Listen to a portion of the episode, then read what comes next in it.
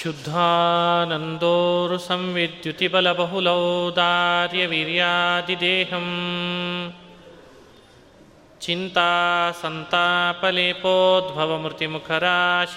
चिन्तासन्तापलेपोद्भवमृतिमुखराशेषदोषातिदूरम्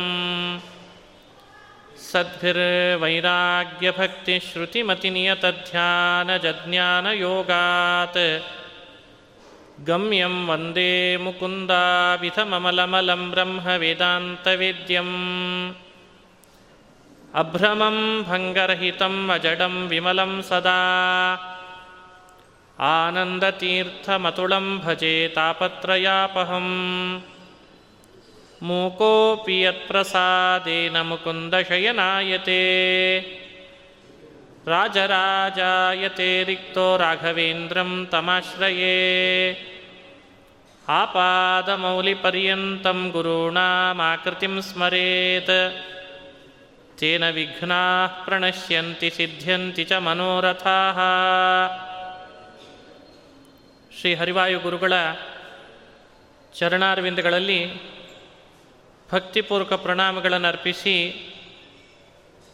ನಿನ್ನೆ ತಿಳಿಸುವಾಗ ಉದ್ಧರೇದಾತ್ಮನಾತ್ಮಾನಂ ನಾತ್ಮಾನಮವಸಾದಯೇತ್. ಆತ್ಮೈವ ಹ್ಯಾತ್ಮನೋ ಬಂಧು, ಆತ್ಮೈವ ರಿಪುರಾತ್ಮನಃ ಅಂದ ಕೃಷ್ಣ. ನಮ್ಮ ಮನಸ್ಸು ನಮ್ಮನ್ನು ಉದ್ಧಾರ ಮಾಡಿಕೊಳ್ಳಿಕ್ಕಿರುವಂತಹ ಅಪೂರ್ವ ಸಾಧನ. ಮನಸ್ಸಿನಿಂದ ಮನುಷ್ಯ ತನ್ನನ್ನು ತಾನು ಮೇಲೆತ್ತುಕೊಳ್ಬೇಕು.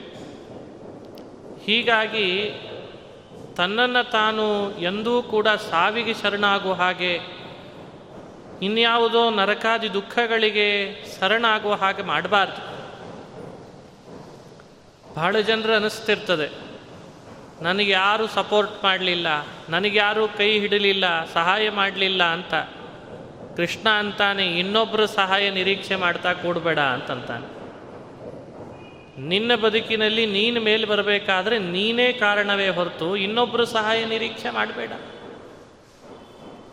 ನೀನು ನಿನ್ನ ಮನಸ್ಸನ್ನು ನೀನು ಉಪಯೋಗಿಸಿದಾಗ ನಿನಗೆ ನೀನೇ ಮಿತ್ರನಾಗ್ತಿ.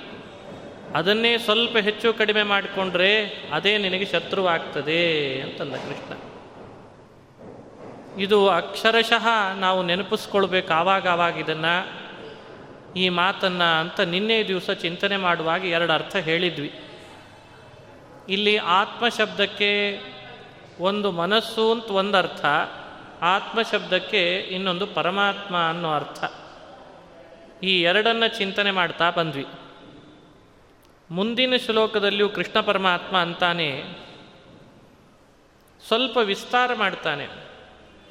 ನಮ್ಮ ಮನಸ್ಸು ನಮಗೆ ಶತ್ರು ಆಗೋದು ಯಾವಾಗ? ನಮ್ಮ ಮನಸ್ಸು ನಮಗೆ ಮಿತ್ರ, ಅರ್ಥಾತ್ ಬಂಧು ಯಾವಾಗ? ಇದನ್ನು ಕೃಷ್ಣ ಮುಂದಿನ ಮಾತಿನಲ್ಲಿ ತಿಳಿಸ್ತಾನೆ. ನಿನ್ನೆ ಕೆಲವು ವಿಷಯ ಹೇಳಿದೆ, ಯಾವಾಗ ಶತ್ರು ಆಗ್ತದೆ, ಯಾವಾಗ ಮಿತ್ರ ಆಗ್ತದೆ ಅಂತ. ಇವತ್ತು ಕೃಷ್ಣನ ಮಾತಿನಲ್ಲಿ ಗಮನಿಸೋದಾದರೆ, ಬಂಧುರಾತ್ಮಾತ್ಮನಸ್ತಸ್ಯ ಏನಾತ್ಮೈವಾತ್, ಏನೈವಾತ್ಮ ಏನಾತ್ಮೈವಾತ್ಮನಾ ಜಿತಃ ಅನಾತ್ಮನಸ್ತು ಶತ್ರುತ್ವೇ ವರ್ತೇತಾತ್ಮೈವ ಶತ್ರುವತ್. ಈ ಶ್ಲೋಕದಲ್ಲಿ ಕೃಷ್ಣ ನಮಗೆ ಅನುಸಂಧಾನ ಮಾಡಿಸ್ತಾನೆ. ಏನ ಆತ್ಮೈವ ಆತ್ಮನಾ ಜಿತ. ಇಲ್ಲಿ ಹೇಳುವಾಗ ಆತ್ಮನ ಏನ ಆತ್ಮೈವ ಜಿತ. ಗಮನಿಸಬೇಕಾದ ಅಂಶ. ಯಾವ ಜೀವ ಮೊದಲನೇ ಆತ್ಮಶಬ್ದ ಆತ್ಮೈವ ಅನ್ನೋಲ್ಲಿ ಆತ್ಮಶಬ್ದಕ್ಕೆ ಮನಸ್ಸು ಅಂತ ಅರ್ಥ. ಆತ್ಮನ ಅನ್ನೋ ಶಬ್ದಕ್ಕೆ ಜೀವ ಅಂತ ಅರ್ಥ. ಜೀವ ತನ್ನ ಮನಸ್ಸನ್ನು ತಾನು ಗೆದ್ದಿದ್ದಾನೆ ಅಂತಾದರೆ ಅವನಿಗೆ ಅವನ ಮನಸ್ಸು ಅವನಿಗೆ ಯಾವಾಗಲೂ ಬಂಧುವಾಗಿರ್ತದೆ. ತನ್ನ ಮನಸ್ಸನ್ನು ತಾನು ಗೆದ್ದಿಲ್ಲ ಅಂತಾದರೆ ಅವನ ಮನಸ್ಸು ಅವನಿಗೆ ಶತ್ರುವಾಗಿರ್ತದೆ ಅಂತ ಅರ್ಥ ಹೇಳ್ತಿದ್ದಾರೆ. ಇಲ್ಲಿ ಅನಾತ್ಮನಸ್ತು ಶತ್ರುತ್ವೇ ವರ್ತೇತ ವರ್ತೇತಾತ್ಮೈವ ಶತ್ರುವತ್ ಅಂತಂದ. ಅನಾತ್ಮನಸ್ತು ಅಂತ ಶಬ್ದ ಇದೆ ಯದ್ಯಪಿ. ಅನಾತ್ಮ ಶಬ್ದಕ್ಕೆ ಆತ್ಮನ ಅಲ್ಲ ಅಂತ ಇಷ್ಟೇ ಅರ್ಥ ಬರ್ತದೆ ಟ್ರಾನ್ಸ್ಲೇಟ್ ಮಾಡಿದರೆ. ಆದರೆ ಆತ್ಮನ ಅಲ್ಲ ಅನ್ನೋ ಅರ್ಥ ತಿಳಿಬಾರ್ದು. ಮನಸ್ಸನ್ನು ಯಾರು ಗೆದ್ದಿಲ್ಲ, ಅದು ಅನಾತ್ಮ. ಯಾರು ತನ್ನ ಮನಸ್ಸನ್ನು ತಾನು ಗೆದ್ದಿಲ್ಲ, ಅವನಿಗೆ ಅವನ ಮನಸ್ಸು ಶತ್ರು ಆಗ್ತದೆ ಯಾರು ತನ್ನ ಮನಸ್ಸನ್ನು ತಾನು ಗೆದ್ದಿದ್ದಾನೆ, ಅವನಿಗೆ ಅವನ ಆತ್ಮ, ಮನಸ್ಸು, ಅದು ಬಂಧು ಆಗ್ತದೆ ಅಂತಂತ ಇದ್ದಾನೆ ಕೃಷ್ಣ. ಇದು ಒಂದು ಅರ್ಥ ಹಿಂದೆ ಹೇಳಿದಂತೆ ಇನ್ನೊಂದು ಅರ್ಥನೂ ಮಾಡಲಿಕ್ಕೆ ಬರ್ತದೆ. ಆತ್ಮ ಶಬ್ದಕ್ಕೆ ಪರಮಾತ್ಮ ಅನ್ನೋ ಅರ್ಥದಿಂದ. ಯಾರು ಪರಮಾತ್ಮನನ್ನು ಗೆದ್ದಿದ್ದಾನೆ ಅವನಿಗೆ ಪರಮಾತ್ಮ ಬಂಧು ಆಗ್ತಾನೆ. ಯಾರು ಪರಮಾತ್ಮನನ್ನು ಗೆದ್ದಿಲ್ಲ, ಅವನು ಪರಮಾತ್ಮನಿಗೆ, ಅವನಿಗೆ ಪರಮಾತ್ಮ ಶತ್ರು ಆಗ್ತಾನೆ. ಹಿಂಗೆ ಹೇಳಿದಾಗ ಕೆಲವರಿಗೆ ಸಂಶಯ ಬರ್ ದೇವ್ರನ್ನ ಗೆಲ್ಲೋದು ಅಂದ್ರೆ ಏನಪ್ಪ? ಭಗವಂತನನ್ನು ನಾವು ಗೆಲ್ಲೋದು ಅಂತಿದೆನಾ? ಅದಕ್ಕೆ ಎಲ್ರಿಗೂ ಸಂಶಯ ಬರಲಿಕ್ಕೆ ಕಾರಣ ಆಗ್ತದೆ. ಅದಕ್ಕೆ ವಿವರಣೆ ಕೊಡುವಾಗ ಅಂತಾರೆ, ಭಗವಂತನನ್ನು ಗೆಲ್ಲೋದು ಅಂದರೆ ನಮ್ಮ ನಮ್ಮ ಭಕ್ತಿಯ ವಶನಾಗಿ ದೇವರನ್ನು ಮಾಡಿಕೊಳ್ಳೋದು ಕೂಡ ದೇವರನ್ನು ಗೆಲ್ಲೋದು ಅಂತ ಅರ್ಥ. ಭಕ್ತಿಗೆ ಪರವಶ್ಯತೆ, ದೇವರ ಆದ ಅಂತಾದರೆ ನಾವು ದೇವರನ್ನು ಗೆದ್ವಿ ಅಂತ ಅರ್ಥ. ಲೋಕದಲ್ಲಿ ಹೀಗೆ ವ್ಯವಹಾರ ಮಾಡ್ತಾರಲ್ಲ ಎಷ್ಟೋ ಸಂದರ್ಭದಲ್ಲಿ ಮನೆಯಲ್ಲಿ ಈ ಹೆಂಡತಿ ಗಂಡನನ್ನು ಚೆನ್ನಾಗಿ ಗೆದ್ದಿದಾಳ್ರಿ ಅಂತಾರೆ. ಹೆಂಡತಿ ಗಂಡನನ್ನು ಗೆಲ್ಲೋದು ಅಂದರೆ ತನ್ನ ಪ್ರೀತಿಗೆ ಪರವಶ ಮಾಡಿಕೊಳ್ಳೋದು. ಗಂಡ ಹೆಂಡತಿಯನ್ನು ಗೆದ್ದಿದ್ದಾನೆ ಅಂತಂದರೆ ಹೆಂಡತಿಯನ್ನು ತನ್ನ ಪ್ರೀತಿಯಲ್ಲಿ ವಶ ಮಾಡಿಕೊಳ್ಳೋದು. ಇದು ಒಂದು ಗೆಲುವು ಅನ್ನೋ ಶಬ್ದ ಆಡ್ತಾರೋ ಇಲ್ಲೋ? ಹಾಗೆ ಭಗವಂತನನ್ನು ಗೆಲ್ಲೋದು ಅಂದರೆ ಯಾರು ತನ್ನ ಪ್ರೀತಿಗೆ ದೇವರನ್ನು ವಶ ಮಾಡ್ಕೋತಾನೋ ಅವ ದೇವರನ್ನು ಗೆದ್ದವ. ತನ್ನ ಭಕ್ತಿಗೆ ದೇವರನ್ನು ಪರವಶ ಮಾಡ್ಕೋತಾನೋ ಅವ ದೇವರನ್ನು ಗೆದ್ದವ. ಹಾಗಾದರೆ ಯಾರ ಪ್ರೀತಿಗೆ ದೇವರು ವಶ ಆಗಿಲ್ಲ, ಅವನಿಗೆ ದೇವರು ಸೋತವ ಅಂತ ಅರ್ಥ ದೇವರಿಂದ ಅವ. ದೇವರನ್ನು ಗೆದ್ದವ ಅಲ್ಲ, ದೇವರಿಂದ ಸೋತವ. ಯೋಚನೆ ಮಾಡ್ರಿ. ಎಲ್ಲಿವರೆಗೂ ನಮ್ಮ ಪ್ರೀತಿಗೆ ನಾವು ದೇವರನ್ನು ವಶ ಮಾಡ್ಕೊಳ್ಳೋದಿಲ್ಲ, ಅಲ್ಲಿವರೆಗೂ ನಾವು ಸೋತವರು ಅಂತ ಅರ್ಥ ಕೃಷ್ಣನ ಪ್ರಕಾರ. ಸಂಸಾರದಲ್ಲಿ ಸೋತವರಿಗೆ ಮರ್ಯಾದೆ ಕಡಿಮೆ. ಈ ಲೋಕದೊಳಗೆ ಸೋತವರಿಗೆ ಬೆಲೆ ಕಡಿಮೆ. ಹಾಗೆ ಭಗವಂತನ ವಿಷಯದೊಳಗೆ ದೇವರೇ ಮನಸ್ಸನ್ನು ಕೊಟ್ಟರು ಆ ಮನಸ್ಸಿನೊಳಗಿರುವ ಸ್ನೇಹ ಪಾಶದಿಂದ ದೇವರನ್ನು ಗೆಲ್ಲಿಕ್ಕಾಗಲಿಲ್ಲ ಅಂದರೆ ಅವನು ಸೋತವ ಅಂತಾನೆ ಕೃಷ್ಣ. ಎಷ್ಟು ಅದ್ಭುತ ಇದೆ ನೋಡ್ರಿ ಮಾತು. ಎರಡರ ಕಡೆಗೆ ನಾವು ಫೋಕಸ್ ಮಾಡಬೇಕಾಗಿದೆ. ಒಂದು ಮನಸ್ಸಿನ ಕಡೆ, ಇನ್ನೊಂದು ದೇವರ ಕಡೆ. ಒಂದು ಮನಸ್ಸು ಅದನ್ನು ಗೆಲ್ಲು, ಇನ್ನೊಂದು ದೇವರು ಅವನನ್ನು ಗೆಲ್ಲು. ಗೆಲುವು ನಿನಗೆ ಆ ಮನಸ್ಸು ನಿನ್ನ ಬಂಧು ಆಗಬೇಕು, ದೇವರು ನಿನಗೆ ಬಂಧು ಆಗಬೇಕು. ಇದು ಮನುಷ್ಯನಿಗೆ ತನ್ನ ಧ್ಯಾನ ಮಾಡಲಿಕ್ಕೋಸ್ಕರವಾಗಿ ಅತ್ಯಂತ ಅವಶ್ಯಕ ಅಂತಾನೆ ಕೃಷ್ಣ. ನಾವು ಭಗವಂತನನ್ನು ಧ್ಯಾನ ಮಾಡಬೇಕಾಗಿದೆ.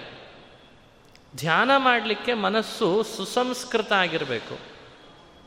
ಯಾವ ನೀರಿನಲ್ಲಿ ನಾವು ಚೆನ್ನಾಗಿ ಉಪಯೋಗಿಸ್ಬೋದು, ಬಟ್ಟೆ ತೊಳಿಬೋದು, ಅಡಿಗೆ ಮಾಡ್ಬೋದು, ಬೇಳೆ ಬೇಯಿಸ್ಬೋದು, ಯಾವ ನೀರಿನಲ್ಲಿ ಒಳ್ಳೆಯ ನೀರಿದ್ದರೆ ಮಾತ್ರ ಮಾಡಲಿಕ್ಕೆ ಬರ್ತದೆ. ನೀರಿನಲ್ಲಿ ಕಲ್ಮಶ ಸೇರಿದ್ರೆ ಅದರಿಂದ ಪಾತ್ರೆ ತೊಳಿಲಾರೆವು, ಬೇಯಿಸಲಾರಿವು, ಬಟ್ಟೆ ತೊಳಿಲಾರೆವು, ಏನು ಮಾಡಲಾರಿವು, ಕುಡಿಲಾರೆವು, ಸ್ನಾನ ಮಾಡಲಾರೆವು.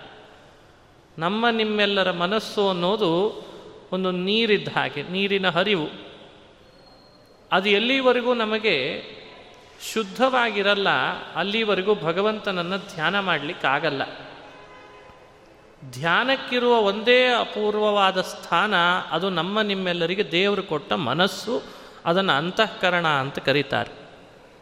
ಆ ಅಂತಃಕರಣ ಎಲ್ಲಿ ತನಕ ನಮಗೆ ಸರಿ ಹೋಗಲ್ಲ, ಅಲ್ಲಿವರೆಗೂ ಭಗವಂತನನ್ನು ಧ್ಯಾನ ಮಾಡಲಿಕ್ಕಾಗಲ್ಲ. ಹೀಗಾಗಿ ಅಂತಃಕರಣ ಸರಿ ಹೋಗೋದು ಅಂದ್ರೆ ಅರ್ಥ ಏನು? ಅದಕ್ಕೆ ಪರಮಾತ್ಮ ಹಿಂದೆ ತಿಳಿಸಿದ ಕರ್ಮಯೋಗ, ಸನ್ಯಾಸಯೋಗ ಈಗ ತಿಳಿಸ್ತಾ ಇದ್ದಾನೆ, ಧ್ಯಾನ ಯೋಗಕ್ಕೆ ಅತ್ಯಂತ ಅವಶ್ಯಕವಾದದ್ದು ಮನಸ್ಸಿನ ನಿಯಂತ್ರಣ ಅಂತಂದ ಮತ್ತೆ. ಆ ಮನಸ್ಸು ನಿನ್ನ ಜೊತೆಗೆ ಸ್ನೇಹಿತನಂತಾಗಬೇಕು. ಆ ಮನಸ್ಸು ನಿನ್ನ ಬಂಧುವಂತಾಗಬೇಕು. ಮನಸ್ಸು ಯಾವಾಗಲೂ ನಿನ್ನ ಮಾತು ಕೇಳುವಂತಾಗಬೇಕಪ್ಪ. ನಿನ್ನೆ ಒಂದು ಉದಾಹರಣೆ ಕೊಟ್ಟಿದ್ದೆ. ನಮ್ಮೆಲ್ಲರಿಗೆ ನಮ್ಮ ಮನಸ್ಸು ಒಂದು ಸಣ್ಣ ಮಗು ಇದ್ದ ಹಾಗೆ.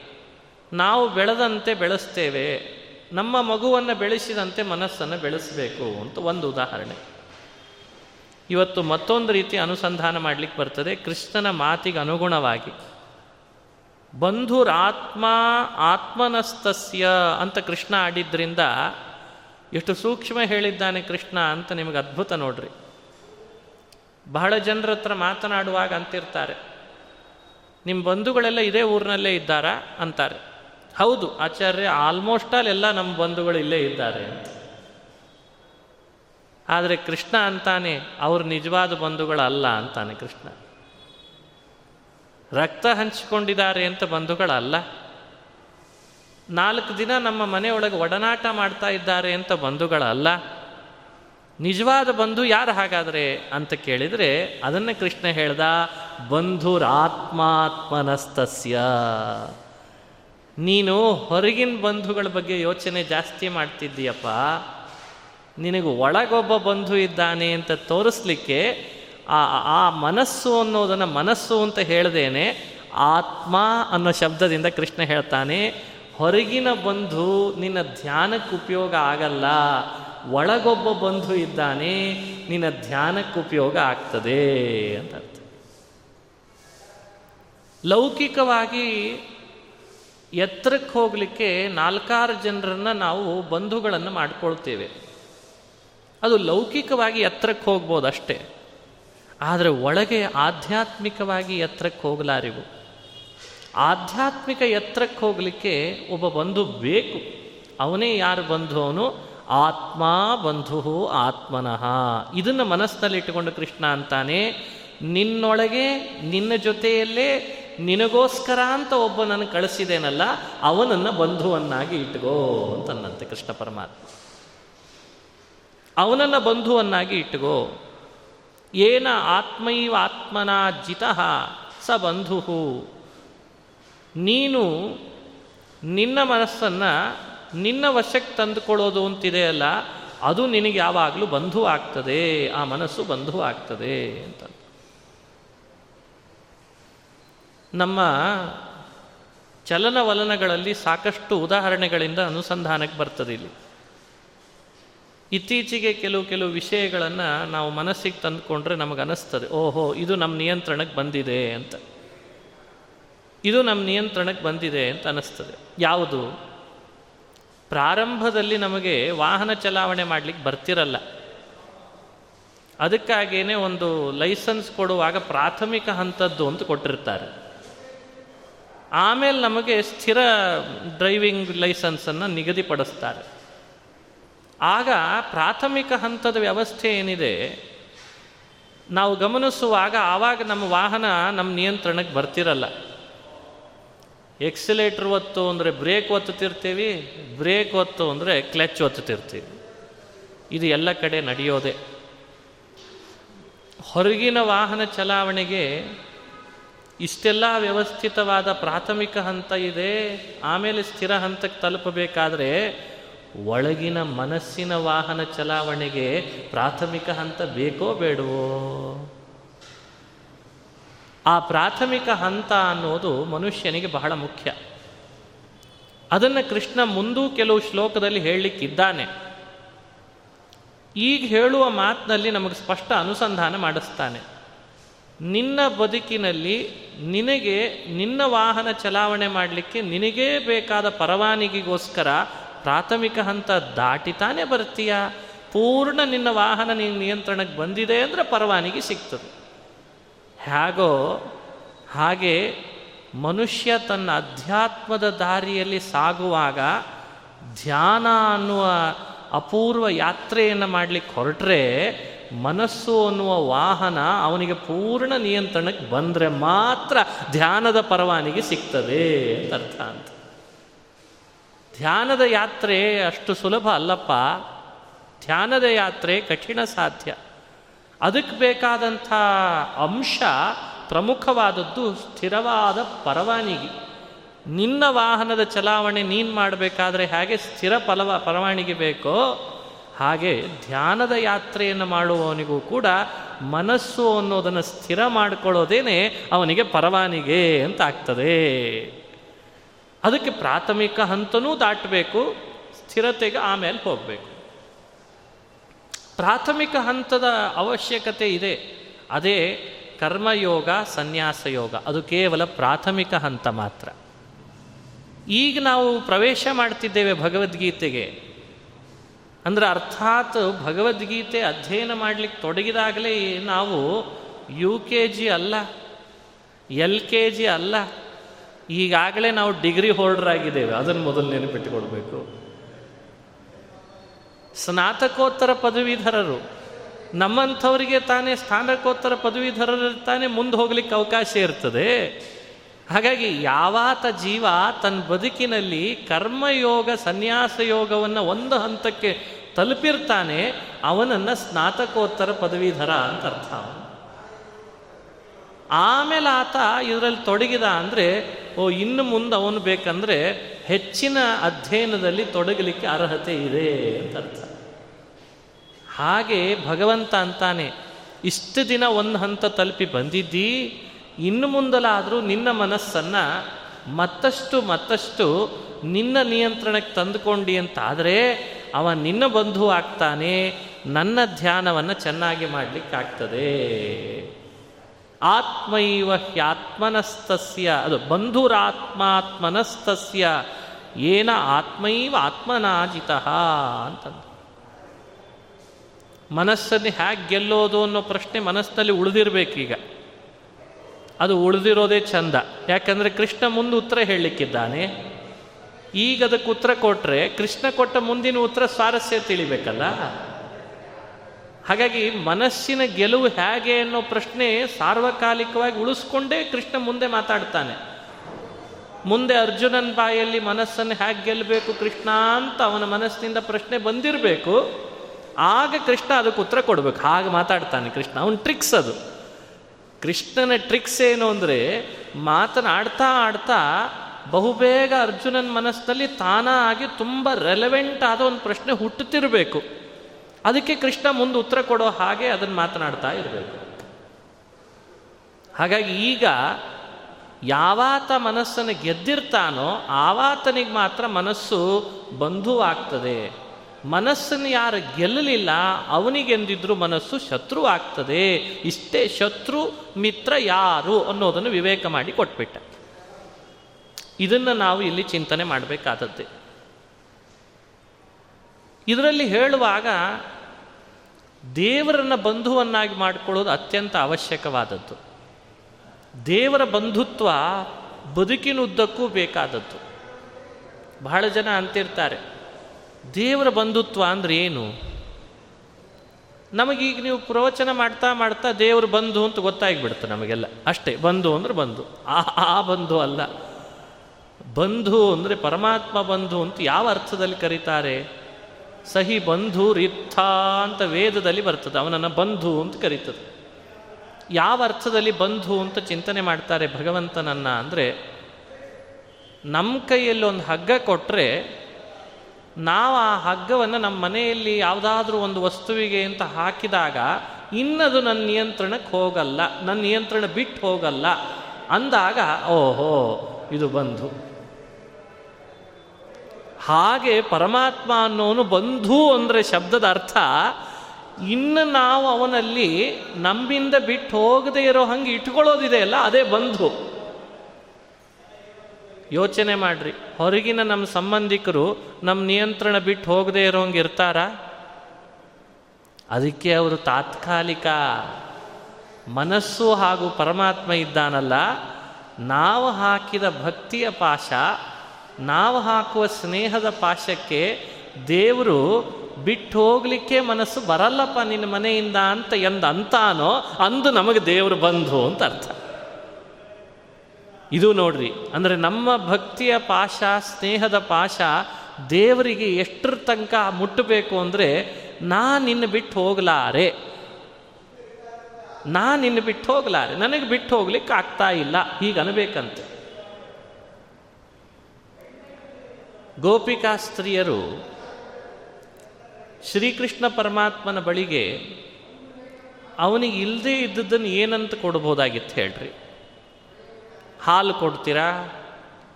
ಹಾಲಿನ ಸಮುದ್ರ ಇದೆ.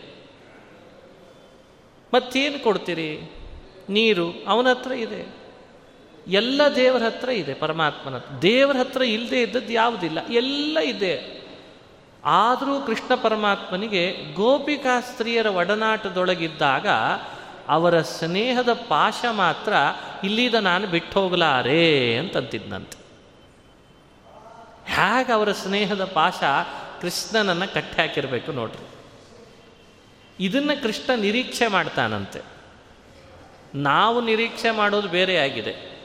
ಏನಂದರೆ, ದೇವರು ನಮ್ಮನ್ನು ಬಿಟ್ಟು ಹೋಗ್ತಾನಲ್ಲ ಅಂತ ಆಗಲಿ ಆತಂಕ ನಮಗಿಲ್ಲ. ನಮಗೇನಂದರೆ ವಿಚಿತ್ರ, ನಮಗೊಂದು ಯಾವುದೋ ಒಂದು ಫಲ ಬೇಕಾಗಿದೆ. ಆ ಫಲ ಬಂದ ಕೂಡಲೇ ನಮ್ಮದು ದೇವ್ರದ್ದು ಮುಗೀತಿಲ್ಲಿಗೆ ಅಂತ. ನಮ್ಮ ಇಲ್ಲಿಗೆ, ಅಲ್ಲಿಗೆ ಕಡಿದು ಬಿಡ್ತಾನೆ ಪಾಶ. ಭಗವಂತ ಅಂತಾನೆ ಈ ಕ್ಷಣಿಕ ವ್ಯವಸ್ಥೆಗೋಸ್ಕರ ನನ್ನ ಜೊತೆಗೆ ನೀನು ಮಾಡ್ಕೊಳ್ಳೋದಿದೆ ಅಲ್ಲ, ಇದು ಇದು ಎಂಥ ಸಂಬಂಧ? ಇದು ಎಂಥ ಸಂಬಂಧ? ಇದು ತಾತ್ಕಾಲಿಕ ಸಂಬಂಧ? ಇದು ಬೇಡ ಅಂತಾನೆ ಕೃಷ್ಣ, ಇದು ಬೇಡ, ಸ್ವಲ್ಪ ಅರ್ಥ ಮಾಡ್ಕೋ. ನನ್ನನ್ನು ನಿನ್ನ ಬಂಧುವನ್ನಾಗಿ ಮಾಡ್ಕೋ. ಒಂದು ಕಡೆ ನನ್ನನ್ನು ನಿನ್ನ ತಂದೆಯಂತೆ ನೋಡು. ಒಂದು ಕಡೆ ನಿನ್ನ, ನನ್ನನ್ನು ಸಖ ಅಂತ ನೋಡು. ನನ್ನನ್ನು ಒಬ್ಬ ನಿನ್ನ ಮಗ ಅಂತ ನೋಡು ಅಂತಾನು ಒಂದು ಕಡೆ ಅಂತು. ನನ್ನನ್ನು ಮಗನಂತೆ ಕಾಣು, ಸಖನಂತೆ ಕಾಣು, ತಂದೆಯಂತೆ ಕಾಣು, ನಿನ್ನೊಳಗಿರುವ ನೀನೇ ಅಂತ ಕಾಣು ಅಂತಾನು ಒಂದು ಕಡೆ ಅಂತು. ನೀನೇ ನಾನು ಅಂತ ಕಾಣು. ಇನ್ನೇನು ಹೇಳಬೇಕು ಹೇಳಿ ಒಂದು ಕಡೆ. ಇಂಥ ಮಾತು ಸಾಕಷ್ಟು ಬರ್ತದೆ. ನಾನೇನಪ್ಪ ನೀನು? ನೀನೇ ನಾನು ಅಂತ ಕಾಣು. ಯಾರು ಹೇಳ್ತಾರೆ ಹೇಳಿ ಸ್ವಲ್ಪ ಕನ್ಫ್ಯೂಸ್ ಆಗ್ತದೆ. ನೀನೇ ಅಂತ ಕಾಣು ಅಂದ ಕೂಡಲೇ ಕೆಲವರಿಗೆ ಕನ್ಫ್ಯೂಸ್ ಆಗಿಬಿಡ್ತದೆ. ನೀನೇ ಅಂತಂದ್ರೆ ಅಭಿಪ್ರಾಯ ನಿಮಗೆ ಸ್ಪಷ್ಟ ಗೊತ್ತಾಗ್ತದೆ. ಸ್ನೇಹದಲ್ಲಿ ಮಾತನಾಡುವ ಶಬ್ದಗಳು ಹೀಗೆ ಬರ್ತಿರ್ತವೆ. ಸ್ನೇಹದಲ್ಲಿ ಹೀಗೆ ಮನೆಯಲ್ಲಿ ಮಾತಾಡ್ತಾರೋ ಇಲ್ಲೋ? ಎಷ್ಟು ಅದ್ಭುತವಾಗಿ ಮಾತಾಡ್ತಾರೆ. ವ್ಯಕ್ತಿಗಳು ಬೇರೆ ಬೇರೆ ಇದ್ದರೂ ನನ್ನನ್ನು ಒಬ್ಬ ನಿನ್ನವ ಅಂತ ಅನ್ಕೊಳ್ಳಪ್ಪ ನಾನು ಒಬ್ಬ ನಿನ್ನ ಮನೆಯವ ಅಂತ ಅನ್ಕೊಳ್ಳೋ ನಾನು ಒಬ್ಬ ನಿನ್ನ ಸ್ನೇಹಿತ ಅಂತ ಅನ್ಕೊಳ್ಳೋ, ಯಾರು ಹೇಳ್ತಾರೆ ಈ ಮಾತನ್ನು ಜಗತ್ತಿನೊಳಗೆ ಇವತ್ತು? ಸಂಬಂಧ ಕಡ್ಕೊಳ್ಳೋದ್ರಲ್ಲಿ ಮನುಷ್ಯನಿಗೆ ತುಂಬ ಬೇಗ ಬುದ್ಧಿ ಓಡ್ತಿರ್ತದೆ. ಅವನು ಬೇಡ, ಇವನು ಬೇಡ ಇವನು ಬೇಡ. ಅದಕ್ಕೆ ದೇವರಂತಾನ ನಿನಗೆ ಜಗತ್ತಿನೊಳಗೆ ಎಲ್ಲರ ಜೊತೆಗೆ ಡಿಟ್ಯಾಚ್ಮೆಂಟ್ ಇದೆ ಅಲ್ಲ, ಅದು ಬಹಳ ಒಳ್ಳೆಯದು ಆದರೆ ನನ್ನ ಜೊತೆಗಿದೆ ಅಲ್ಲ, ಅದು ಬಹಳ ಕೆಟ್ಟದ್ದು. So many peoples are there ಇಷ್ಟು ತುಂಬ ಜನ ಇದ್ದಾರೆ. ಎಲ್ಲರನ್ನ ಡಿಟ್ಯಾಚ್ ಮಾಡ್ಕೊಳ್ತಾ ಬರ್ತೀಯ. ಬಹಳ ಖುಷಿ ಇದೆ ನನಗೆ ಆದರೆ ಅದಕ್ಕೆ ಶೋಭೆ ಯಾವಾಗ? ಅಂದರೆ ನನ್ನ ಜೊತೆಗೆ ಅಟ್ಯಾಚ್ಮೆಂಟ್ ಇಟ್ಕೊಂಡ್ರೆ ಶೋಭೆ ಅಂತೆ. ಈ ಎಲ್ಲರ ಜೊತೆಗೆ ಬಿಟ್ಟಂಗೆ ನನ್ನ ಜೊತೆಗೂ ಬಿಟ್ಬಿಟ್ರೆ ನಿನ್ನ ಡಿಟ್ಯಾಚ್ಮೆಂಟಿಗೆ ಅರ್ಥನೇ ಇಲ್ಲ ಅಂತ ಆಗ್ತದಪ್ಪ. ಯೋಚನೆ ಮಾಡಿ, ಮನುಷ್ಯ ತನ್ನ ಮನಸ್ಸಿನೊಳಗ ವಸ್ತುಗಳ ಜೊತೆಯಲ್ಲಿ ಇವನು ಬೇಡ, ಇದು ಬೇಡ, ಇವನು ಬೇಡ, ಇದು ಬೇಡ ಅಂತ ಬಿಟ್ಟಂಗೆ ಬಿಟ್ಟಂಗೆ ಆ ಮನಸ್ಸು ಏನು ಮಾಡ್ತದೆ ಅಂದ್ರೆ ಹಾಗಾದರೆ ಯಾವುದು ಬೇಕು ಅಂತ ನಮ್ಮನ್ನು ಕೇಳಲಿಕ್ಕೆ ಶುರು ಮಾಡ್ತದೆ. ಅದಕ್ಕೆ ಉತ್ತರ ಕೊಡದೆ ಹೋದರೆ ತನಗೇನು ಬೇಕೋ ಅದನ್ನು ತಗೊಳ್ಳಿಕ್ಕೆ ಹೋಗ್ತದೆ. ಇಷ್ಟೇ ಥೇರಿ ಇಲ್ಲಿ. ನಿನಗೆ ಯಾರೂ ಬೇಡ ಅಂದರೆ ಒಂದು ಬೇಕು ಅನ್ನೋದನ್ನು ಒಳಗಡೆ ಇಟ್ಟುಕೊಂಡೇ ಮನಸ್ಸು ಹುಟ್ಟಿದಂತೆ ಬದು ಮನುಷ್ಯ. ಯೋಚನೆ ಮಾಡಬೇಕು. ಯಾವುದೂ ಬೇಡ ಅಂತನ್ನೋ ಮನಸ್ಸಿನ ಧೋರಣೆಯನ್ನು ಬಿಟ್ಬಿಡು. ಬೇಕಾದದ್ದು ಅಂತ ಒಂದು ಇದೆ ಅಂತ ಇಟ್ಟುಕೊಂಡು ಉಳಿದದ್ದನ್ನು ಬೇಡ ಅಂತ ಬಾ. ಅಂದರೆ ಚೆನ್ನಾಗಿರ್ತದೆ. ಇದೇ ಬಂಧು ಶತ್ರು ಶಬ್ದದ ಅರ್ಥ. ಅರ್ಥ ಆಗ್ತದೆ. ಬಹಳ ಸುಲಭವಾಗಿ ಚಿಂತನೆ ಮಾಡಿಸ್ತಾನೆ ಕೃಷ್ಣ ಪರಮಾತ್ಮ. ಬೇಡ ಬೇಡ ಅನ್ನೋದಕ್ಕೆ ಅರ್ಥ ಯಾವಾಗ ಬರ್ತದೆ ಅಂದರೆ ದೇವರು ಬೇಕು ಅಂದಾಗ ಬರ್ತದಂತೆ. ಬೇಕು ಬೇಕು ಅನ್ನೋದಕ್ಕೆ ಯಾವಾಗ ಅರ್ಥ ಬರ್ತದೆ ಅಂದರೆ ದೇವರು ಬಿಟ್ಟು ಉಳಿದು ಬೇಡ ಅಂದಾಗ ಬರ್ತದಂತೆ ಇಷ್ಟೇ ಟ್ರಿಕ್ಸ್ ಹೇಳಿದೆ ಶಾಸ್ತ್ರ, ಬೇರೆ ಏನು ಹೇಳಿಲ್ಲ ನಮಗೆ. ಭಗವಂತನನ್ನು ಬಿಟ್ಟು ಉಳಿದು ಬೇಡ ಅಂದಾಗ ಬೇಕೂಗ ಅರ್ಥ ಬರ್ತದಂತೆ. ಎಷ್ಟು ಸೂಕ್ಷ್ಮ ಇದೆ ನೋಡ್ರಿ. ಇದನ್ನು ಕೃಷ್ಣ ತಿಳಿಸ್ಲಿಕ್ಕೆ ಹೇಳ್ತಾನೆ ನಮಗೆಲ್ಲ, ನಿನಗೆ ಬೇಕು ಅನ್ನೋದನ್ನು ನಾನು ನೆಗ್ಲೆಕ್ಟ್ ಮಾಡಲ್ಲ. ನೀನು ಬೇಡ ಅನ್ನೋದನ್ನು ನಾನು ನೆಗ್ಲೆಕ್ಟ್ ಮಾಡಲ್ಲ. ಮನಸ್ಸು ನ್ಯೂಟ್ರಲ್ ಆಗಿದೆ. ಅದು ಬೇಕು ಬೇಡ ಅಂತ ಇಷ್ಟೇ ಹೇಳ್ತದೆ ಹೊರತು ಯಾವುದು ಬೇಕು, ಯಾವುದು ಬೇಡ ಅಂತ ಅದು ಹೇಳಲ್ಲ. ಅದನ್ನು ನೀನು ತೀರ್ಮಾನ ಮಾಡೋದು. ದಟ್ಸ್ ಎ ಪಾಯಿಂಟ್ ಮನುಷ್ಯನಿಗೆ ಬೇಕು ಅನ್ನೋ ಭಾವನೆಯ ಜೊತೆ ಜೊತೆಯಲ್ಲಿ ನಾನು ಅನ್ನೋದನ್ನು ನೀ ಸೇರಿಸಬೇಕಾದ ಅವಶ್ಯಕತೆ ಇದೆ. ಬೇಡ ಅನ್ನೋ ಭಾವನೆ ಜೊತೆ ಜೊತೆಯಲ್ಲಿ ದೇವರನ್ನು ಬಿಟ್ಟು ಉಳಿದ್ದೆಲ್ಲ ಅನ್ನೋದನ್ನು ನೀ ಸೇರಿಸಬೇಕಾಗಿದೆ. ಹಾಗಾದರೆ ನಮ್ಮ ಜವಾಬ್ದಾರಿ ಎಲ್ಲಿದೆ ಅಂತ ಸ್ಪಷ್ಟ ಆಯ್ತಲ್ಲ? ಮನೆಗೊಬ್ಬ ಬಂದ ಅತಿಥಿಗೆ ಹಾಕ್ಬೋದಾದದ್ದನ್ನು ಕೊಡ್ಬೋದಾದದ್ದನ್ನು ನಾವು ಕೊಡ್ಬೋದು. ಆದರೆ ಯಾವುದನ್ನು ಹಾಕ್ತೀರಿ, ಯಾವುದನ್ನು ಕೊಡ್ತಾರೆ, ತಗೊಳ್ಳೋದು ಯಾವುದು, ಬೇಡವಾದದ್ದು ಯಾವುದು ಅಂತ ಡಿಸೈಡ್ ಮಾಡಬೇಕಾದವನು ಯಾರು? ನಾವಲ್ವೇ? ಯಾರ ಅತಿಥಿ ಇರ್ತಾನೆ? ನಮಗೆ ಮೊದಲೇ ಗೊತ್ತಿಲ್ಲ ಅವನು ಏನು ಬೇಡ್ತಾನೆ, ಅವನ ಮನಸ್ಥಿತಿ ಏನಿದೆ, ಅವನಿಗೇನು ಕೊಡಬೇಕಾಗಿದೆ. ಆದರೆ ಕೊಡೋಣ ಅಂತೆಲ್ಲ ಅನೇಕ ಇಟ್ಕೊಂಡಿದ್ದೇವೆ. ಆದರೆ ತಗೊಳ್ಳೋ ವ್ಯವಸ್ಥೆಯನ್ನು ಡಿಸೈಡ್ ಮಾಡೋದು ಮಾತ್ರ ಬಂದವನು ತಾನೇ ವ್ಯಕ್ತಿ. ಹಾಗೆ ದೇವರು ನಮ್ಮ ನಮ್ಮ ಮನಸ್ಸು ಅನ್ನೋದನ್ನು ತಯಾರು ಮಾಡುವಾಗಲೇ ಬೇಕು ಹಾಗೂ ಬೇಡಗಳನ್ನು ಅದರಿಂದ ಬೇರ್ಪಡಿಸ್ದೇನೆ ತಯಾರು ಮಾಡಿ ಇಟ್ಟಿದ್ದಾನಂತೆ. ಆದರೆ ನಮ್ಮದು ಕೆಲಸ ಏನು ಅಂದರೆ ಬೇಕು ಬೇಡಗಳ ಸ್ವಭಾವದ ಮನಸ್ಸಿಗೆ ಯಾವುದು ಬೇಕು, ಯಾವುದು ಬೇಡ ಅನ್ನೋ ಅಡಾಪ್ಟ್ ಮಾಡೋ ಕೆಲಸ ನಮ್ದಿದೆ ಅಂತೆ. ಇದನ್ನು ನೀ ಚೆನ್ನಾಗಿ ಮಾಡಿಬಿಡು. ನಿನ್ನ ಮನಸ್ಸು ನಾನು ನಿನಗೆ ಬಂಧು ಆಗಿರ್ತೇವೆ. ನಿನ್ನ ಮನಸ್ಸು ನಾನು ಶತ್ರುವಾಗದಂತೆ ಇರ್ತೇವೆ. ಇದನ್ನು ಕೃಷ್ಣ ವ್ಯಾಖ್ಯಾನ ಮಾಡ್ತಾ ಇದ್ದಾನಂತೆ. ಹೀಗಾಗಿ ಪ್ರತಿ ಅಂಶ ಕೃಷ್ಣ ಹೇಳೋದು ಮಾನವನ ಒಳಿತಿಗಾಗಿ ಉಳಿದವ್ರ ಜೊತೆಗೆ ಶತ್ರುತ್ವ ಬೆಳೆಸ್ಕೊಳ್ಬೇಡ. ಉಳಿದವ್ರ ಜೊತೆಗೆ ಶತ್ರುತ್ವ ಬೆಳೆಸ್ಕೊಳ್ಬೇಡ. ನಿನಗೇನು ತೊಂದಿರ್ತಾರೆ ಕೆಲವು ಜನ, ಅವ್ರ ಜೊತೆಗೆ ಮಿತ್ರತ್ವ ಬೆಳೆಸ್ಕೊಂಡು ಬಾಳು ಅಂತ ಹೇಗೆ ಹಿತನುಡಿಗಳನ್ನು ಹೇಳ್ತಾರೋ, ಹಾಗೆ ಕೃಷ್ಣ ಹಿತನುಡಿ ಹೇಳ್ತಿದ್ದಾನಷ್ಟೆ. ನಿನ್ನ ಮನಸ್ಸಿನ ಜೊತೆಗೆ ನೀನು ಬಂಧುವಾಗಿರು, ಅದನ್ನು ನೀ ಬಂಧು ಮಾಡ್ಕೋ. ನಿನ್ನೊಳಗಿರೋ ದೇವರ ಜೊತೆಗೆ ನೀನು ಯಾವಾಗಲೂ ಸ್ನೇಹದಿಂದ ಅವನನ್ನು ಬಂಧು ಮಾಡಿಕೊಂಡಿರು. ಇದನ್ನು ಕೃಷ್ಣ ಈ ಮಾತಿನಲ್ಲಿ ಹೇಳ್ದ. ಅನಾತ್ಮನಸ್ತು ಶತ್ರುತ್ವೇ ವರ್ತೇತಾತ್ಮೈವ ಶತ್ರುವತ್. ಇಡೀ ಇತಿಹಾಸ ಪ್ರಪಂಚ ಇದಕ್ಕೆ ತೆರೆದಿಡ್ತದೆ. ದೇವರನ್ನು ಗೆಲ್ಲದವ ದೇವರನ್ನು ಶತ್ರುವನ್ನಾಗಿ ಮಾಡಿಕೊಳ್ತಾನೆ ಅಂತಂದ ಕೃಷ್ಣ. ಇದು ಇತಿಹಾಸ ಪ್ರಪಂಚ, ಕಣ್ಣು ಮುಂದೆ ಇದೆ. ಇಡೀ ಸಮಗ್ರ ಮಹಾಭಾರತ ಅನಾತ್ಮನಸ್ತು ಶತ್ರುತ್ವೇ ವರ್ತೇತಾತ್ಮೈವ ಶತ್ರುವತ್. ಎಂಥ ಅದ್ಭುತವಾದ ಮಾತು. ಇಡೀ ಮಹಾಭಾರತ ಪರದೈವನಾದ ಶ್ರೀಕೃಷ್ಣನನ್ನು ಎದುರುಗಡೆ ಕಣ್ಣಾರೆ ಕಂಡರೂ ಕೂಡ ಅವನನ್ನು ಸ್ನೇಹದಿಂದ ದುರ್ಯೋಧನಾದಿಗಳು ಗೆಲ್ಲಲಿಲ್ಲ. ಪಾಂಡವರು ಪರದೈವ ಕೃಷ್ಣ ಅನ್ನೋ ಭಾವನೆಯಲ್ಲಿ ತಮ್ಮ ಸ್ನೇಹದ ಪಾಶದಿಂದ ಕೃಷ್ಣನನ್ನು ಗೆದ್ದು ಬಿಟ್ಟರು ಹೀಗಾಗಿ ಕೃಷ್ಣ ಬಂಧು ಪಾಂಡವರಿಗಾದ ಕೃಷ್ಣ ಶತ್ರು ದುರ್ಯೋಧನಾದಿಗಳಿಗಾದ. ದುರ್ಯೋಧನಾದಿಗಳಿಗೆ ಕೃಷ್ಣನ ಶತ್ರುತ್ವ ಅವರ ನಾಶಕ್ಕೆ ಕಾರಣ ಆಯಿತು. ಪಾಂಡವರಿಗೆ ಕೃಷ್ಣನ ಬಂಧುತ್ವ ಅವರ ಏಳಿಗೆ ಕಾರಣ ಆಯಿತು ಅಂತ ತೋರಿಸಿ ಇಡೀ ಮಹಾಭಾರತ ಈ ಶ್ಲೋಕದೊಳಗಿದೆ. ಬಂಧುರಾತ್ಮಾತ್ಮನಸ್ತಸ್ಯ ಅಂದರೆ ಸಾಧಾರಣವಾದ ಮಾತಲ್ಲ ಇದು. ಎಂಥ ಅದ್ಭುತವಾದ ಮಾತು. ಸ್ವತಃ ಶ್ರೀಕೃಷ್ಣ ಪರಮಾತ್ಮ ಕರ್ಣನಿಗೆ ಬಂದು ಹೇಳ್ತಾನೆ, ನಾನಿನ್ನ ಸ್ನೇಹದ ಮಾಡ್ತಾ ಇದ್ದೇನೆ ಕರ್ಣ ದುರ್ಯೋಧನನ ಬಂಧುತ್ವ ಬೇಡ ನಿನಗೆ, ನನ್ನ ಬಂಧುತ್ವ, ಪಾಂಡವರ ಬಂಧುತ್ವ ಇಟ್ಕೋ ಅಂತಂದ. ಕೇಳಲಿಲ್ಲ ಕರ್ಣ. ನನಗನ್ನಿಸ್ತದೆ ನಾವು ದುರ್ಯೋಧನಾದಿಗಳಂತೂ ಅಲ್ಲ. ಯಾಕೆಂದರೆ ಸ್ವಭಾವದಿಂದಲೇ ದುರ್ಯೋಧನ ದುಷ್ಟ ಅಂತೆ. ಪ್ರಾಯ ನಾವು ಅದಾಗಿರ್ಲಿಕ್ಕಿಲ್ಲ, ಆದರೆ ಕರ್ಣನಂತೆ ಆಗಬಾರ್ದು ಅನ್ಲಿಕ್ಕೂ ಕೃಷ್ಣನ ಈ ಮಾತನ್ನು ನಾವು ಎಚ್ಚರಿಕೆ ಇರಬೇಕಂತೆ. ಕರ್ಣ ಸ್ವಭಾವದಿಂದ ಒಳ್ಳೆವ. ಬಹಳ ಶ್ರೇಷ್ಠ ವ್ಯಕ್ತಿ, ಅತ್ಯದ್ಭುತ ವ್ಯಕ್ತಿ.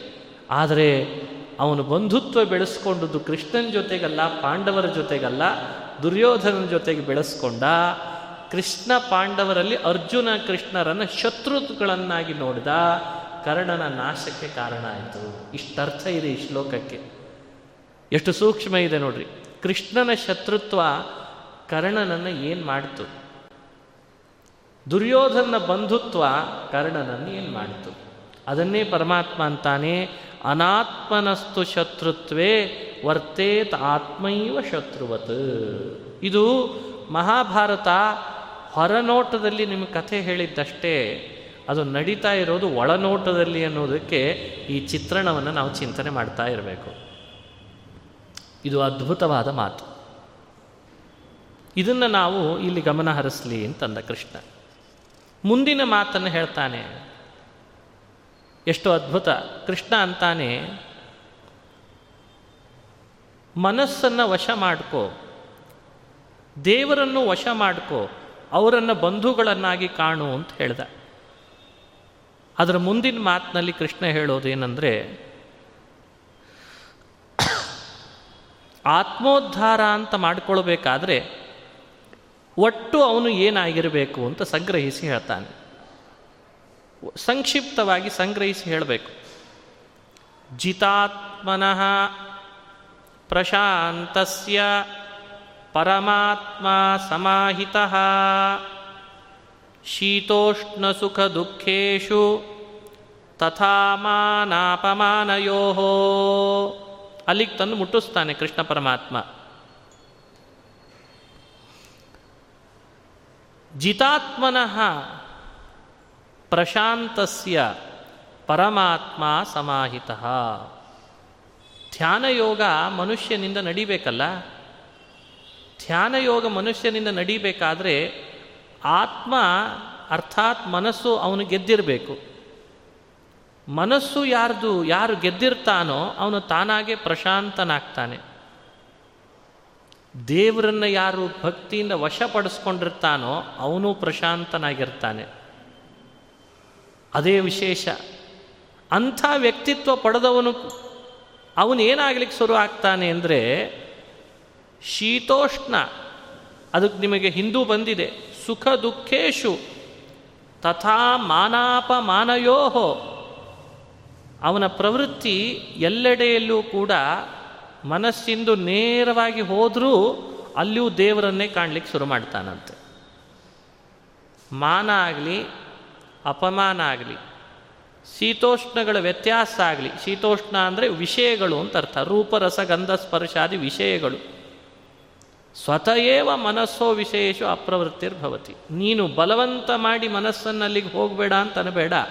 ಅದು ಎಲ್ಲಿ ಹೋಗಬೇಕೋ ಹೋಗ್ತದೆ, ಎಲ್ಲಿ ಬೇಡವೋ ಬಿಟ್ಬಿಡ್ತದೆ. ಅದು ವ್ಯವಸ್ಥೆ, ಅದು ಮಾಡ್ಕೊಂಡ್ಬಿಡ್ತದೆ ಅಂತ ಪ್ರಾಯ ಇದನ್ನೆಲ್ಲ ನಾವು ಕೇಳುವಾಗ ಯಾವ ಜನ್ಮದ್ದೋ ಏನೋ ಇದು ಅಂತ ಕೆಲವರು ಅಂತಿರ್ತಾರೆ. ಇದೆಲ್ಲ ಯಾವ ಜನ್ಮದಲ್ಲಿ ಬರ್ತದೋ ಏನೋ ನಮಗೆಲ್ಲ. ನಮ್ಮ ಮನಸ್ಸು ಕೂಡ ಹೋಗಬಾರ್ದ ಕಡೆಯಲ್ಲಿ ಹೋಗದಂತೆ, ಹೋಗಬೇಕಾದ ಕಡೆಯಲ್ಲಿ ಹೋಗುವಂತೆ ತಾನಾಗೇ ಮಾಡ್ತದೆ ಅಂತಂದರೆ ಪ್ರಾಯ ಇದು ಕಲ್ಪನೆಗೆ ಬಹಳ ವಿಚಿತ್ರ ಇತ್ತೀಚೆಗೆ. ಯಾಕೆ ಅಂದರೆ ನಾವು ಆ ಸುಖನೇ ಅನುಭವಿಸ್ಲಿಕ್ಕೆ ತಯಾರಿಲ್ಲ.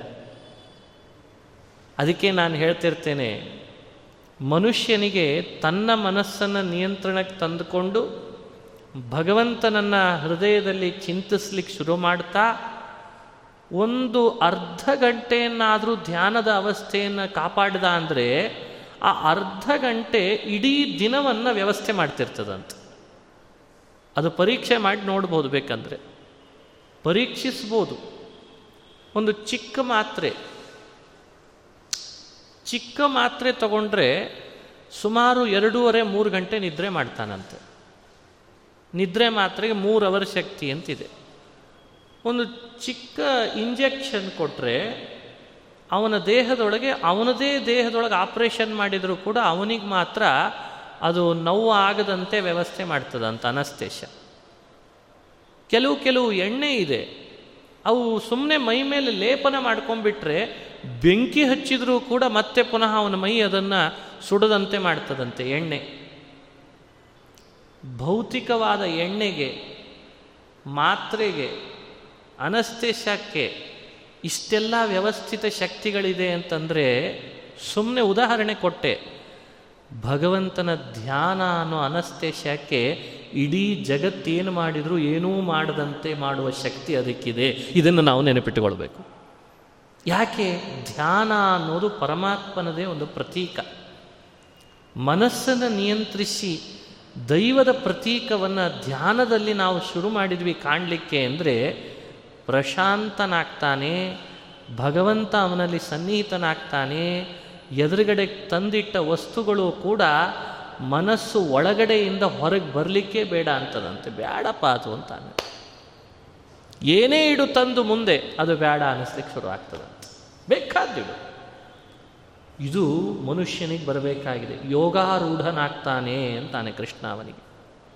ಎದುರುಗಡೆಗೆ ತಂದಿಟ್ಟ ಭೌತಿಕ ವಿಷಯಗಳು ಕೂಡ ಯಾವಾಗ ಬೇಡ ಅಂತಂತಾನೆ ಅದು ಸ್ಥಿತಿ ತಲುಪಿದಾನೆ ಅಂತ ಅದು ಕಳತನ ಅಲ್ಲ, ಅದು ವಂಚನೆ ಅಲ್ಲ, ಅವನ ಮನಸ್ಸು ಹಾಗೆ ಕ್ರಿಯೇಟ್ ಆಗಿರ್ತದಂತೆ.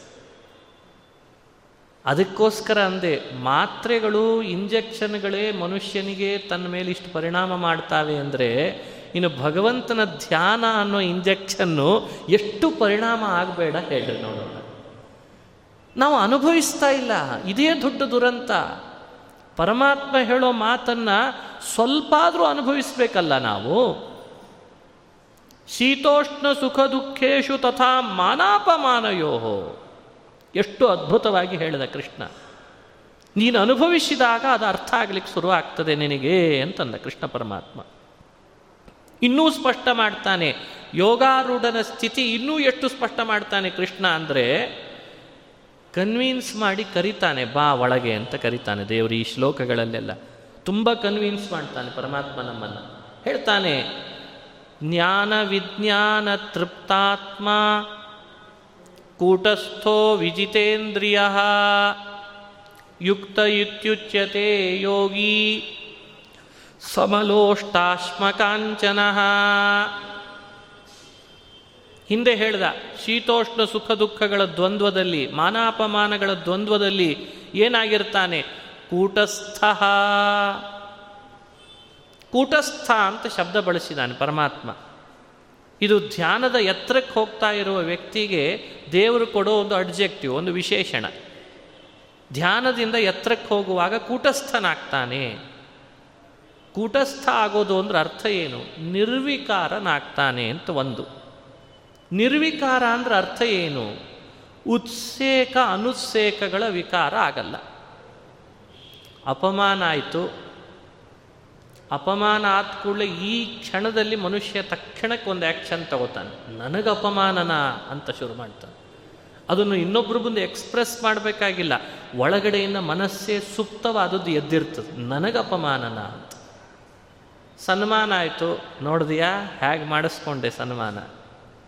ಇದು ಒಳಗಡೆ ಸುಪ್ತ ಮನಸ್ಸಿನಲ್ಲಿ ಕೆಲಸಗಳು, ಇದಕ್ಕೆ ಉತ್ಸೇಕ ಅನುತ್ಸೇಕ ಅಂತ ಹೆಸರು. ಅದು ಮನುಷ್ಯ ಇನ್ನೊಬ್ಬರ ಮುಂದೆ ಕೂಡಲೇ ಹೇಳ್ಕೊಳ್ಳೋದಿಲ್ಲ.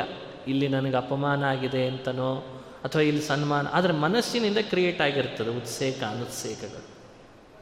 ಕೃಷ್ಣ ಅಂತಾನೆ, ಈ ಮಾನ, ಈ ಅಪಮಾನ, ಈ ಶೀತ, ಈ ಉಷ್ಣ, ಸುಖ, ದುಃಖಗಳು, ಈ ದ್ವಂದ್ವಗಳಲ್ಲಿ ಉತ್ಸೇಕ, ಅನುತ್ಸೇಕತೆಯನ್ನು ಮೀರುವ ಒಂದು ಹಂತ ಇದೆ, ಅದೇ ಯೋಗಾರೂಢ ಅಂತಂತಾನೆ ಎಷ್ಟು ಅದ್ಭುತವಾಗಿ ಹೇಳ್ತಾನೆ ಕೃಷ್ಣ. ಜ್ಞಾನ ವಿಜ್ಞಾನ ತೃಪ್ತಾತ್ಮ. ಕೃಷ್ಣ ಅಂತಾನೆ, ಸರ್ವತ್ರ ವಿಷ್ಣುವಿನ ಉತ್ಕರ್ಷವನ್ನು ತಿಳ್ಕೊಳ್ಳೋದಿದೆಯಲ್ಲ ಅದೇ ಜ್ಞಾನ. ಬಹಳ ಜನ ಜ್ಞಾನ ಅಂದರೆ ಇತ್ತೀಚೆಗೆ ತಪ್ಪಾಗಿ ಅರ್ಥ ಬರೀತಿದ್ದಾರೆ ಭಗವದ್ಗೀತೆಗೆ. ಜ್ಞಾನ ಅಂದರೆ ತಿಳಿದದ್ದೆಲ್ಲ ಜ್ಞಾನ ಅಲ್ಲ. ದೇವರ ಅರಿವು ಮನುಷ್ಯನಿಗೆ ಸಾಕಷ್ಟು ರೀತಿಯಿಂದ ಬರ್ತದೆ. ಆದರೆ ಅದೆಲ್ಲ ದೇವರ ಅರಿವು ಅಂತ ಅನ್ನೋದನ್ನು ಯೋಚನೆ ಮಾಡಬೇಕು.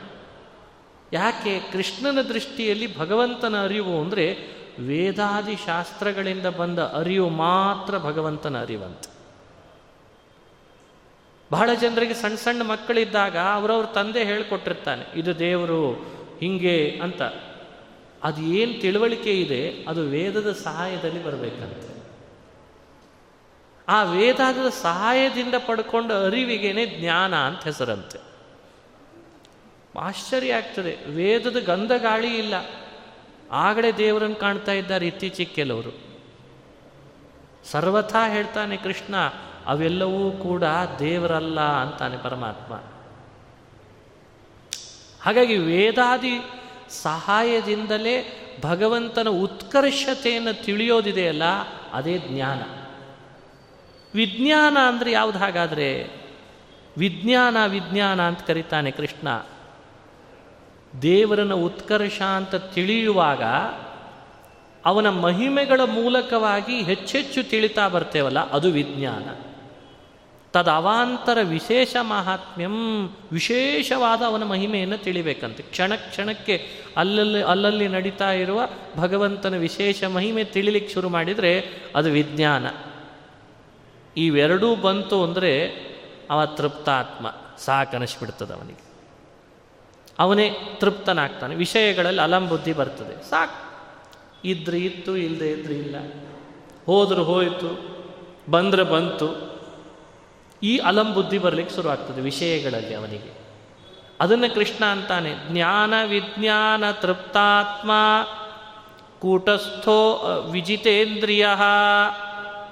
ಯುಕ್ತ ಇತ್ಯುಚ್ಯತೆ ಯೋಗಿ ಸಮಲೋಷ್ಟಾಸ್ಮಕಾಂಚನ. ಯುಕ್ತ ಯುಕ್ತ್ಯುಚ್ಯತೆ ಅವನನ್ನು ಯೋಗ ಸಂಪೂರ್ಣ ಯೋಗಾರೂಢ ಅಂತ ಕರಿಬಲ್ಲುವು ಸುಮ್ ಸುಮ್ಮನೆ ಯೋಗಾರೂಢ ಅನ್ನೋ ಶಬ್ದದಿಂದ ಕರೀಲಿಕ್ಕೆ ಸಾಧ್ಯ ಇಲ್ಲ. ಈ ಹಂತ ತಲುಪೋ ತನಕನೂ ಅವನಿನ್ನು ಆರು ರುಕ್ಷು. ಈ ಹಂತ ತಲುಪಿದ ಬಳಿಕ ಅವನ ಆರೂಢ. ಇದನ್ನು ಕೃಷ್ಣ ಎಲ್ಲರಿಗೆ ತಿಳಿಸ್ಬೇಕಾಗಿದೆ ಅಂತೆ. ಹಾಗಾಗಿ ನಾವು ಯಾವ ಹಂತದಲ್ಲಿದ್ದೇವೆ ಅನ್ನೋದು ಈಗ ನೋಡ್ಲಿಕ್ಕೆ ಶುರು ಮಾಡಿದರೆ ಬಹಳ ವಿಚಿತ್ರ ಅನ್ನಿಸ್ತದೆ ಆವಾಗ. ಆರು ರುಕ್ಷುಗಳ ಅಥವಾ ಆರೂಢರ ಎರಡೂ ಹೇಳಿದ್ದಾನೆ ಎ ಆರು ರುಕ್ಷು ಬಿ ಆರೂಢ. ಆರು ರುಕ್ಷು ಸ್ಥಾನ, ಆರೂಢ ಸ್ಥಾನ ಯಾವುದಾದ್ರೂ ಒಂದು ಪಡಿಬೇಕಲ್ಲ? ಕೃಷ್ಣನ ದೃಷ್ಟಿಯಲ್ಲಿ ಇದು ಬಹಳ ಮುಖ್ಯವಾದದ್ದು. ಇದರೊಳಗೆ ಒಂದನ್ನು ಪಡಿ ಅರ್ಜುನ, ಆಮೇಲೆ ನಿಂದು ಉಳಿದೆಲ್ಲ ಮಾಡುವಂತೆ ಅಂತಾನೆ ಕೃಷ್ಣ. ಹೀಗೆ ಕೃಷ್ಣನ ಮಾತಿನಲ್ಲಿ ಜ್ಞಾನ ವಿಜ್ಞಾನ ತೃಪ್ತಾತ್ಮ ಅನ್ನೋ ಶ್ಲೋಕ ಅದನ್ನು ಸ್ಪಷ್ಟವಾಗಿ ನಾವು ಅನುಸಂಧಾನ ಮಾಡಬೇಕು. ಇನ್ನು ಮುಂದಿನ ಶ್ಲೋಕ ಒಂಬತ್ತನೆಯದ್ದು ಇನ್ನಷ್ಟು ವಿಸ್ತಾರವಾಗಿ ಹೇಳ್ತಾನೆ ಯೋಗಾರೂಢನ ಬಗ್ಗೆ. ಹೇಗಿರಬೇಕು ನಮ್ಮ ಬದುಕಿನೊಳಗೆ, ಹೇಗಿರ್ತಾರೆ ಅವರೆಲ್ಲ ಏನು ಗಳಿಸ್ಬೇಕು? ನಮ್ಮ ನಮ್ಮದೇ ಆದಂತಹ ಮನಸ್ಸಿನ ಸ್ಥಿತಿಯನ್ನು ಹೇಗೆ ಹೇಗೆ ಇಟ್ಕೊಂಡಿರಬೇಕು ಯಾಕಂದರೆ ಕೆಲವರು ಸ್ನೇಹಿತರು ಬರ್ತಾರೆ. ಕೆಲವರು ನಮ್ಮನ್ನು ದ್ವೇಷ ಮಾಡೋರು ಬರ್ತಾರೆ. ಬದುಕಿನಲ್ಲಿ ಎಲ್ಲರೂ ಒಂದೇ ಥರ ಬರ್ತಾರೆ ಅಂತ ಇಲ್ಲಲ್ಲಪ್ಪ. ದ್ವೇಷ ಮಾಡೋರು ಬರ್ತಾರೆ. ನಮ್ಮ ಬಗ್ಗೆ ನೆಗ್ಲೆಕ್ಟ್ ಮಾಡೋರು ಬರ್ತಾರೆ. ಉದಾಸೀನ. ಏ, ಇವಂದೇನು ದೊಡ್ಡದು? ಕೆಲವರು ನೆಗ್ಲೆಕ್ಟೂ ಮಾಡಲ್ಲ. ಸ್ನೇಹನೂ ತೋರಿಸಲ್ಲ. ನ್ಯೂಟ್ರಲ್ ಆಗಿರ್ತಾರೆ. ನಾವೇನು ಕಾಣಬೇಕಲ್ಲೆಲ್ಲ ದ್ವೇಷ ಮಾಡೋನಲ್ಲಿ ನಾವು ದ್ವೇಷ ಮಾಡೋಣವಾ? ಅಥವಾ ನಮ್ಮನ್ನು ನೆಗ್ಲೆಕ್ಟ್ ಮಾಡಿದ ಕೂಡಲೇ ನಾವು ಅವರನ್ನು ನೆಗ್ಲೆಕ್ಟ್ ಮಾಡೋಣವ? ಹೇಗೆ ಅವರು ಅದನ್ನು ನಿಭಾಯಿಸ್ತಾರೆ ಯೋಗಾರೂಢರು? ಇದನ್ನು ಕೃಷ್ಣ ಸ್ಪಷ್ಟಪಡಿಸಿ ಹೇಳ್ತಾನೆ. ಸುಹೃನ್ ಮಿತ್ರಾರ್ಯುದಾಸೀನ ಮಧ್ಯಸ್ಥ ದ್ವೇಷ್ಯ ಬಂಧುಷು ಸಾಧುಷ್ವಪಿ ಚ ಪಾಪೇಶು ಸಮಬುದ್ಧಿರ್ವಿಶಿಷ್ಯತೆ. ಏನು ಅದ್ಭುತ ಕೃಷ್ಣನ ಮಾತು. ಸುಹೃನ್ ಮಿತ್ರಾರ್ಯುದಾಸೀನ ಮಧ್ಯಸ್ಥ ದ್ವೇಷ್ಯ ಬಂಧುಷು ಅಂದುಬಿಟ್ಟ ಕೃಷ್ಣ. ಸಾಧುಷ್ವಪಿ ಪಾಪೇಶು ಸಮಬುದ್ಧಿ ಸಮಬುದ್ಧಿ. ಹಿಂದೆ ಈಗಾಗಲೇ ಕೃಷ್ಣ ಶುನಿಚೈವ ಶ್ವಪಾಕೆ ಚ ಪಂಡಿತ ಸಮದರ್ಶಿನಃ ಅಂತ ಕೃಷ್ಣ ಹಿಂದಿನ ಅಧ್ಯಾಯದಲ್ಲಿ ಹೇಳಿದ್ದ.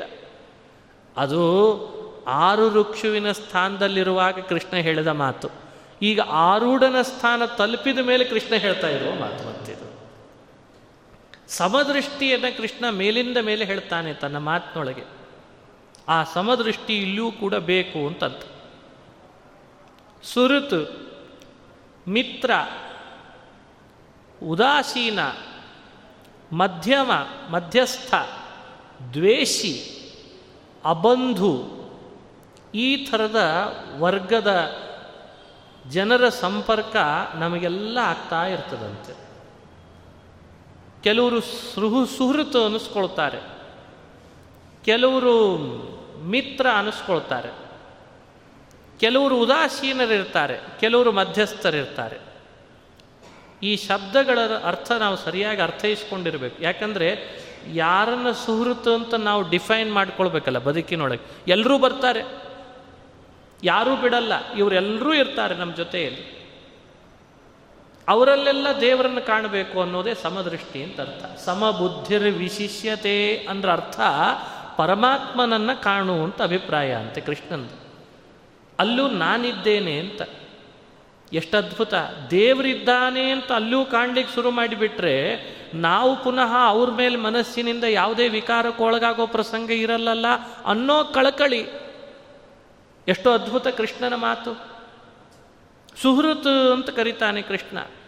ಅಲ್ಲೆಲ್ಲ ದೇವರನ್ನು ಕಾಣು ಅಂದಾಗ ಸುಹೃತ್ ಯಾರು ನಮಗೆ ತಮ್ಮ ಲಾಭಾಂಶದ ಕಡೆ ಗಮನ ಹರಿಸದೆ ನಮಗೆ ಯಾರು ಉಪಕಾರ ಮಾಡ್ತಿರ್ತಾರೆ, ಅವರು ಸುಹೃತ್ ತಮಗೇನೂ ಪ್ರಯೋಜನ ಇರಲ್ಲ. ಆದರೂ ನಮಗೂ ಉಪಕಾರ ಮಾಡ್ತಿರ್ತಾರೆ. ಅವರಿಗೆ ನಾವು ಸುಹೃತ್ ಅಂತ ಗುರುತಿಸ್ಕೊಳ್ಬೇಕಂತ. ಮಿತ್ರ ಅಂತಾನೆ ಕೃಷ್ಣ. ಮಿತ್ರ ಅಂದರೆ ನಾವು ಆಪತ್ತಿಗೊಳಗಾದಾಗ ನಮಗವರಿಂದ ಬಹಳ ಸಹಾಯ ಆಗ್ತದೆ. ಅವರಿಗೆ ಮಿತ್ರ. ಮ್ರಿಯಮಾಣಂ ತ್ರಾಯತೇತಿ ಮಿತ್ರ. ಮರಣ ಅಂದರೆ ಆಪತ್ತು. ಆಪತ್ತಿಗೊಳಗಾದಾಗ ನಮಗೆ ತುಂಬ ಸಹಾಯ ಮಾಡ್ತಾರೆ. ಅವರಿಗೆ ನಾವೇನಂತ ಕರಿಬೇಕು? ಮಿತ್ರ. ತಮ್ಮ ಲಾಭಾಂಶದ ಅಪೇಕ್ಷೆ ಇಲ್ಲದೆ ನಮಗೆ ಉಪಕಾರ ಮಾಡೋರು ಸುಹೃತು.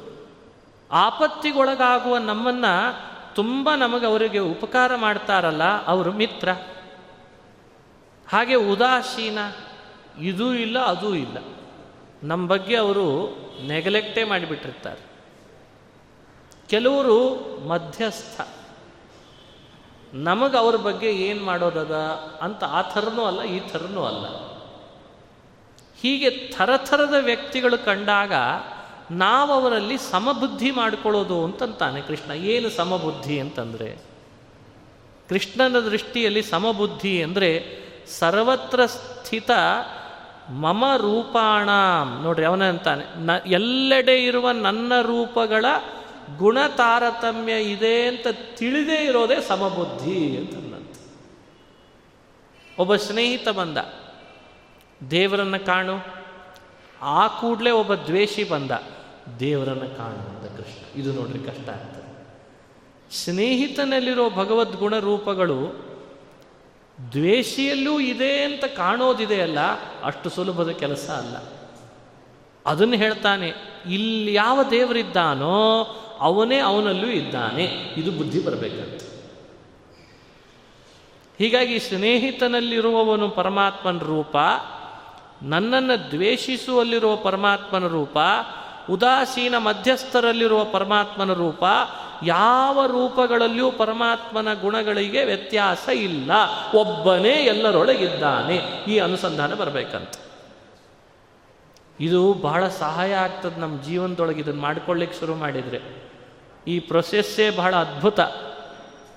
ಇದನ್ನು ಮಾಡ್ಕೋ ಅಂತಾನೆ ಕೃಷ್ಣ ಪರಮಾತ್ಮ. ಇದು ಬಹಳ ಕಷ್ಟ, ಆದರೆ ಇದನ್ನು ಮಾಡ್ಕೋ ಅಂತಾನೆ. ಇದನ್ನು ಯೋಗಾರೂಢರು ಸಿದ್ಧಿಸ್ಕೊಂಡಿರ್ತಾರಂತೆ. ಯೋಗಾರೂಢರಿಗೆ ಆ ಬುದ್ಧಿ ಚೆನ್ನಾಗಿ ಬಂದಿರ್ತದೆ ಅಂತ ಕೃಷ್ಣ ಅದನ್ನು ವ್ಯಾಖ್ಯಾನ ಮಾಡಿ ತೋರಿಸ್ತಾನೆ. ನಾಳೆ ದಿವಸ ಈ ಶ್ಲೋಕದ ಇನ್ನಿಷ್ಟು ವಿಸ್ತಾರವಾದ ಅನುಸಂಧಾನ ಮಾಡೋ ಪ್ರಯತ್ನ ಮಾಡೋಣ. ಶ್ರೀಕೃಷ್ಣಾರ್ಪಣಮಸ್ತು ಹರಯೇ ನಮಃ ಹರಯೇ ನಮಃ.